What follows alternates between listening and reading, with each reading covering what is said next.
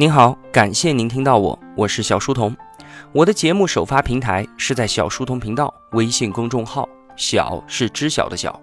所有的音频节目我也会上传到喜马拉雅平台。如果想与我们互动交流的话，可以在微信公众号内回复两个英文字母 QQ，我会把我们的频道交流群推送给您。小书童将常年相伴在您左右。本期节目的文案执笔是我的节目策划人李义军。李义军啊，他自己是从体制内单位里面辞职出来的创业者，所以很多以前的同学都会跟他去讨论体制内工作还有个人成长的问题。前两天他给我看了一段徐小平老师的材料，然后跟我说了几个故事。我们呢决定把他看到的东西拿出来和大家分享一下。今天我们就来聊一下体制，聊一下个人成长。第一个故事呢是这样的。话说啊，在二零一六年的时候，直播行业崛起，真格基金也投资了一家小直播公司。徐小平呢，他有一位朋友是传媒界大公司的高管，徐小平就鼓励这位朋友让他加入自己投资的这一家创业公司。朋友听了意见之后啊，觉得不可思议。他说：“你有没有搞错啊？我现在工作稳定，你让我放下手中的金饭碗，去这么小的一家创业公司，那万一他倒闭了怎么办呢？”你这不是存心要坑我吗？徐小平说啊，这家公司它很有可能成为一只独角兽，也可能会倒掉。但是请注意啊，从根本意义上来说，我让你去的不是这家公司，而是去一个新兴的行业。新技术带来的变革，同时将带来巨大的财富机会。你就把我推荐的这一家公司当做是一道进入新时代的门就好了，将来你是不会后悔的。后来呢，这一位朋友就加入了这家创业公司。再后来，这家公司果然也没有做成。但是他在离开这家公司的时候，因为他自己的这一段经历，因为他的业绩，直播行业的头部公司纷纷向他发出邀请，请他去做高管。这是第一个故事。第二个故事呢，来自李义军身边的一位朋友，是他的同学，我们姑且叫他老杨就好了。老杨大学的时候啊，和李义军一样，是学校里面的创业之星，也属于那种天生的活跃分子。大学毕业之后，他进入了我们本地的一家烟草企业。要知道啊，烟草在云南可不仅仅是铁饭碗，那可是名副其实的金饭碗啊。老杨呢，他在里面干了两年，业绩出众。而就在组织打算提拔他做副科长的时候，他纵身一跃，辞职创业了。他的老师跟他说啊。要知道，你辞去的那可不是一份普通工作啊！你这样做，甚至是丢掉了几百万啊！他丝毫不顾及这些，埋头打理着自己的事业。虽然老杨在同龄人中依然属于非常拔尖的那一类，但是商海沉浮，谁也不能够保证自己绝对会赢。三年之后，由于经营不善以及与合伙人发生纠纷，公司就这样开不下去了。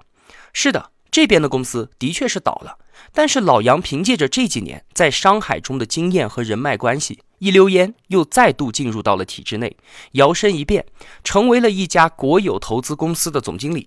这一干就干了四年，一直到今天。这是第二个故事，最后一个故事呢是大家耳熟能详的人物史玉柱。九十年代初期啊，史玉柱的巨人集团那可是不得了的高新企业啊。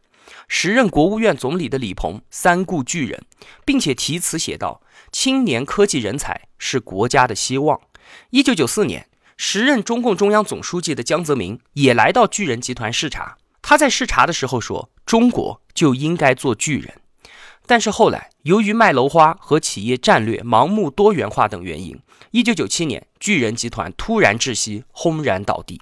这个事件让那些购买楼花的投资人纷纷涌进巨人集团索要购房款，史玉柱成为了当时的中国首富。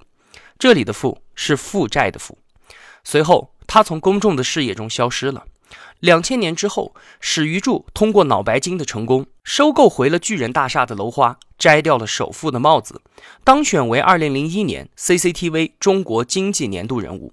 随后，书写了出任四通控股 CEO。进军网游市场，跻身民生银行第二大股东等等波澜壮阔的故事，一直走到了今天。你看，这就是在我们国家这一片土地上，在这个时代独有的景象。一个公司即便失败，它同样也可以造就一个成功的人。所以啊，徐小平经常都会说这么一句话：都说创业风险大，可是那是公司的风险，是行业的风险，是投资人的风险。而作为个人的创业者，他几乎是不会失败的。选择行业、选择体制这件事情的意义已然改变了。让我们回到改革开放初期的时候，在那个时代，不要说创业了，就连追求经济成长这件事情都不像今天这么理所当然。如今啊，一个公司如果没有提成和奖金考核制度，是根本不可能在如此激烈的市场经济竞争环境之下生存下来的。但是在那一个意识形态浓郁的年代里面，今天的流通行业就是那个时候的投机倒把，投机倒把罪最高可以被判处死刑的。所以啊，在当时追求经济成长都成为了一项让人战战兢兢的事业。一九七八年，吴敬琏、周书联和汪海波发表长篇论文，建立和改进企业基金提成制度。他们用经济学和政治学的复杂言语，十分辛苦地论证出利润考核和提成制度是符合社会主义经济特征的，而不是什么所谓的资本主义的利益挂帅。到民营工厂去上班，当时是一件很丢脸的事情，所以才诞生了所谓的“岸上”和“下海”的概念。自己开一个小铺子，做一点小生意，都会被蔑视为个体户。也就是说，这是一个没有组织的人，一个不受体制保护的流浪汉。那个时候啊，国营工厂一个工作岗位是非常的珍贵的，领导都没有权利开除任何的工人，而且这些岗位他是可以世袭的。父亲在退休之后，马上就可以指定一个自己的孩子来顶替。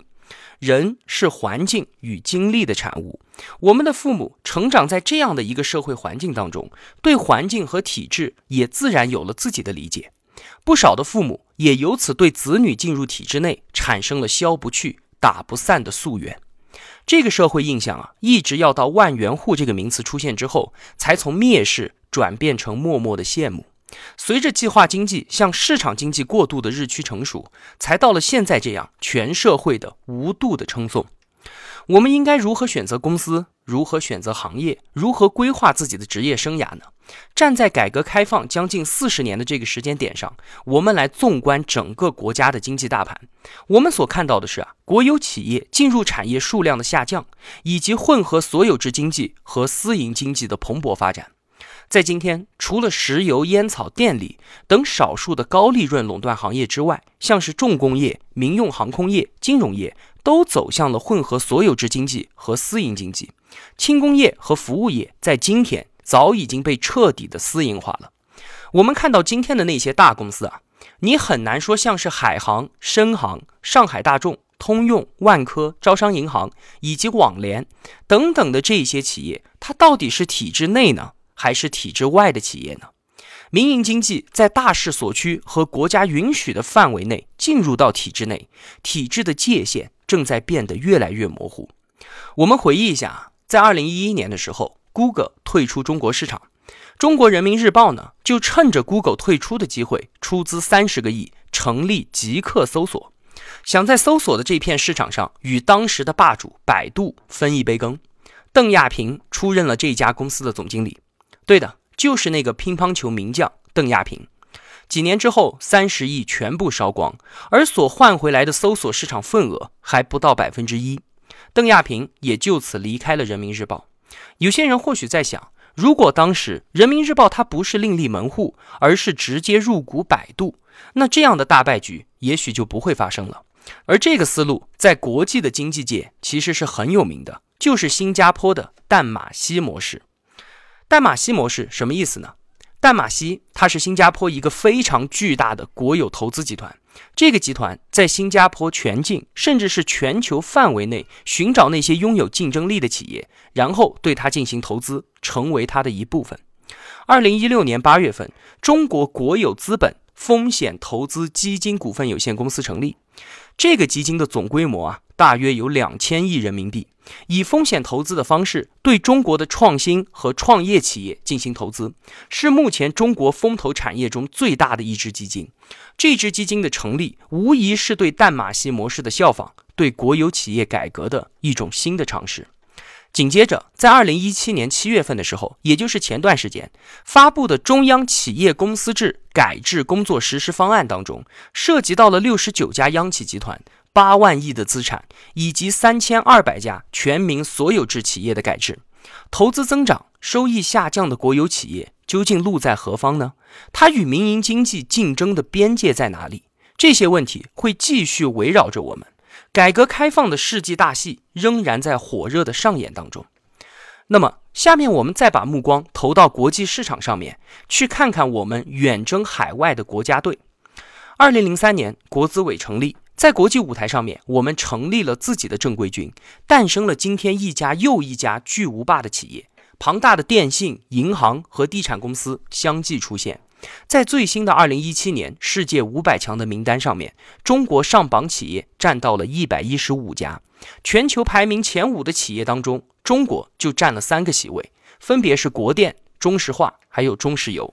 而在五百强中最赚钱的公司，除了第一名苹果之外，其余四家全部都是我们中国的银行，分别是工商银行、建设银行、农业银行还有中国银行。所以啊。未来国有经济在国民经济中仍然会占有非常庞大的一部分。一方面，直接进入到产业里面的国有企业数量只会越来越少，但这数量越来越少的企业当中，他们的规模会变得越来越大，成为中国在国际舞台上的航空母舰。而另一方面呢，国有资产会以投资的方式进入到创新领域当中，然后随着中国经济和产业规模的不断壮大，国有资产的规模。也同时不断的壮大。纵观中国的经济大盘，让我们能够看到的是国家对于国有企业改革的探索和以经济建设为中心基本路线的坚决贯彻执行。其实啊，刚才说了这么多，归根结底落实到我们自己每个人身上的时候，就一句话，就是能够让你在高速成长的环境中立足的，只有我们自己的个人成长。所以啊，这也是给无论是创业者还是在体制内努力向上的同学们一点信心。在我们这一代人可见的未来，在我们老百姓的群体里面，高速成长是你唯一的药物。即便你创业失败，亦或在复杂的职场关系中失利，社会也会涌现出大量的人和机会来为你接盘。死去的只是你的公司，或者是你曾经的职业生涯，而你自己。依然可以站在新的岗位、新的行业之中自我绽放。对于你自身来说，最重要的是自己能否配得上这一份绽放。在过去，选择行业和体制是选择一生的命运，而现在呢，它只是选择你成长暂时的栖息地而已。好了，本期节目就是这样了。如果我的付出对您有帮助的话，也希望您愿意帮助一下我。一个人能够走多远，关键在于与谁同行。我用跨越山海的一路相伴，希望得到您用金钱的称赞。我是小书童，我在小书童频道与您不见不散。